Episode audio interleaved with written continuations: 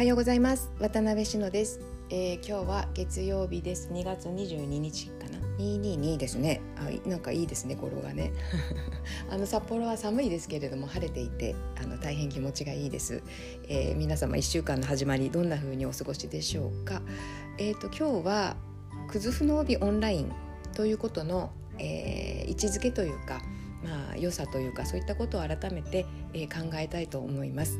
えー、今やっているのが、まあ、何回かお話をしていますけれども、あのー、くずふ制作に興味のある方とか、えー、自分でやっていきたいという方たちが、えー、緩やかにつながれる場として、えー、くずふの帯オンラインという非公開グループを作っています。で、それとは別に イーシー サイトで、あのくずふ制作の、うん、オンライン講座みたいなものを動画で販売しているところもあります。そのにほん立てです。で、動画の方は、えーと、グループに入らなくてもご購入はいただけます。ただ質問がある場合はえー、ぜひグループに入ってくださいねというようなスタンスでいます。で、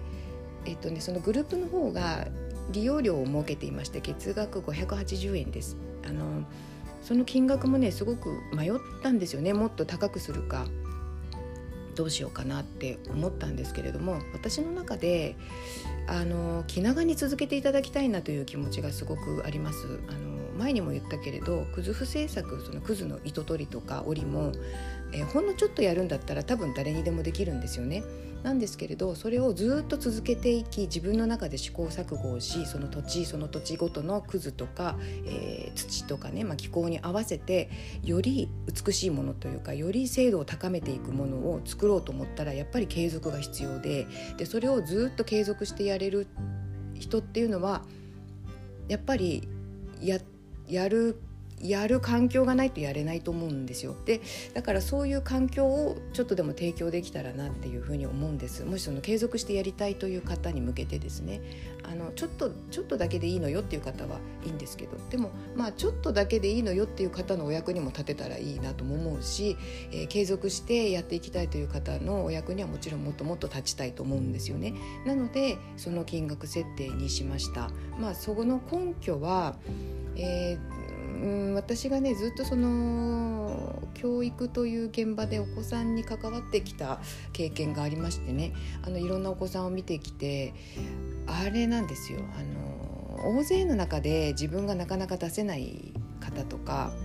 うん、人とのコミュニケーションの中で仕事をしていくのがとても難しい方とかって、おしなべて手仕事好きだと思うんですよね。あの一人で黙々と取り組むっていう作業がすごく好きで、すごく得意だっていうことがあると思うんですよ。で、そういった手作業を通して人とここ関わっていくっていうことだったら、多分無理なく無駄なくできると思うんですよね。いきなり人とコミュニケーション取るとか、大勢の中で自分を出せっていうのはすっごい難しいけど、おそらくそれが苦手の方はおしなべて、まあ、全員じゃないけどおしなべて、え自分のペースで気長にゆっくりやっていくのが好きで、しかもそういうこう手仕事とか細かい作業がとても得意だっていう傾向があると思うんです。まあ、私もその一人だと思うんです。私あの大勢の中に行ったら会になりますので、本当に喋りません。あの頭真っ白で何喋っていいか分かんなくなるんですよね。で、なんか聞かれても何も答えられないとか。でもやっぱりいち対いちの関係とか少人数の関係はすごく好きで、やっぱり手作業手仕事とても好きですね。で、多分器用だと思います、手先もね。なんかそういう自分の性質っていうのがあるので、やはりそこにこうなんていうかな、興味を持ってくださる方というのが、そこに共感してくださる方たちが、えー、こうなんとなく緩やかに集っていきながら、一人一人が気長に自分のペースでゆっくり取り組んでいくっていうようなことのお手伝いができたらいいなというふうに思っています。で、あとうーんそのなんていうかな、まあ、この今のね現代の世の中っていろんなことがすごいスピードでどんどんどんどん進んでいっていますけれども、まあ、そのような中で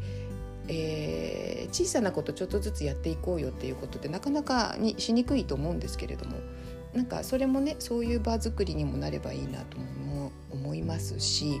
うん、あとそうね、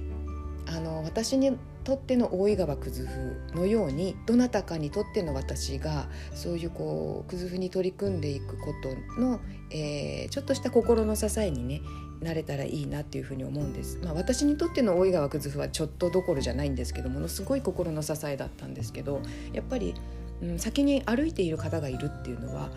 本当に大きな支えですよね。道しるべも道しるべもありますしね。で、その道しるべがあるからこそ、そこと同じ道を行くのか、もっと自分らしい道を行くのかっていう選択も初めて可能になるっていうことで、本当にありがたい存在なんですよね。いろんなことを教えていただいたし、うん、まあだからどなたかの何かのお役に立ちたいなっていうことも考えるんです。あとね、あのこういう職人的仕事って、えーまあ、前も何回も言ってるけど、その以前はかなり厳しい訓練の中で得られてきたものだったと思うんですけど、それもやっぱり向き不向きがあって、私の今のところの結論としては、えー、そういうすごい厳しい修行時代を経て、えー、やってこられた職人の方たちって、やっぱりそれはそれでものすごい特殊能力ですごい方たちだと思うんですよね。だけどそうじゃなくて、その厳しい修行に耐えられないけど素晴らしい技術を習得できるタイプの人っていうのも私いるんじゃないかと思っていて、でこれまでの職人うーんっていうか職人というかその修行制度、弟子入り制度では多分こぼれてしまっていたものすごい能力の高い人たちっていうのいたんじゃないかなっていう過程、結論っていうのかな、それがあります。でね、これからの世の中はこう、こういう形で自分のペースでゆっくりと取り組んでいけるという場がいくらでも作れるから、そういうところに身を置けば、えー、これまでその厳しい訓練をしなければ到達できなかったところにところというか、そのもっと違う形かもしれないけど、まあ要するにすごく技術を高めていけるっていうタイプの人たちもいるんじゃない、いるんじゃないかというか、そういう方たちがどんどん伸びていける場を作っていくことも可能じゃなんじゃないかって思うんですよ。いや、伝わりますかね。だからこれまで私がいろいろ言ってきたそのプロ、プロフェッショナルとしての領域だとかなんだとか弟子がどうとかいう話いろいろしてるけど、それがね私の中で今結構つながってるんですよ。でそれと、えー、教育現場で見てきた子どもたち、お子さんたちね、まあ、特に私は学校に行きづらいお子さんたちと接することがすごく多かったので、まあ、そういうお子さんたちって本当にね手仕事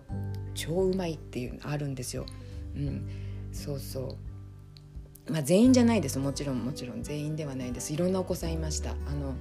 あまりにも頭が良すぎて学校の勉強つまらなすぎるとかさ、あのあまりにも精神年齢が高すぎて学校の友達と会わないとかね、そういうお子さんももちろんいたりしてね、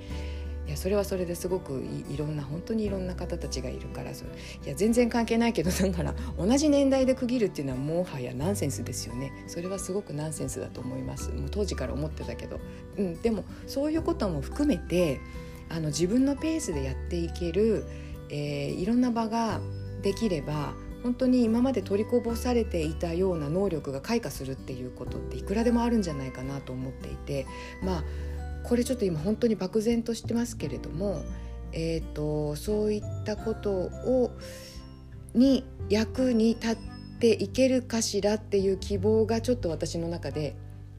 芽吹いてきています。そんなような段階ですね、うん、なので、えー、今はね本当グループはまだねごじゅうにんちょっとぐらいの、えー、メンバーの数なんですよ。だから今ならねすごい密にコミュニケーション取れます。逆に言えばね、これからどのぐらい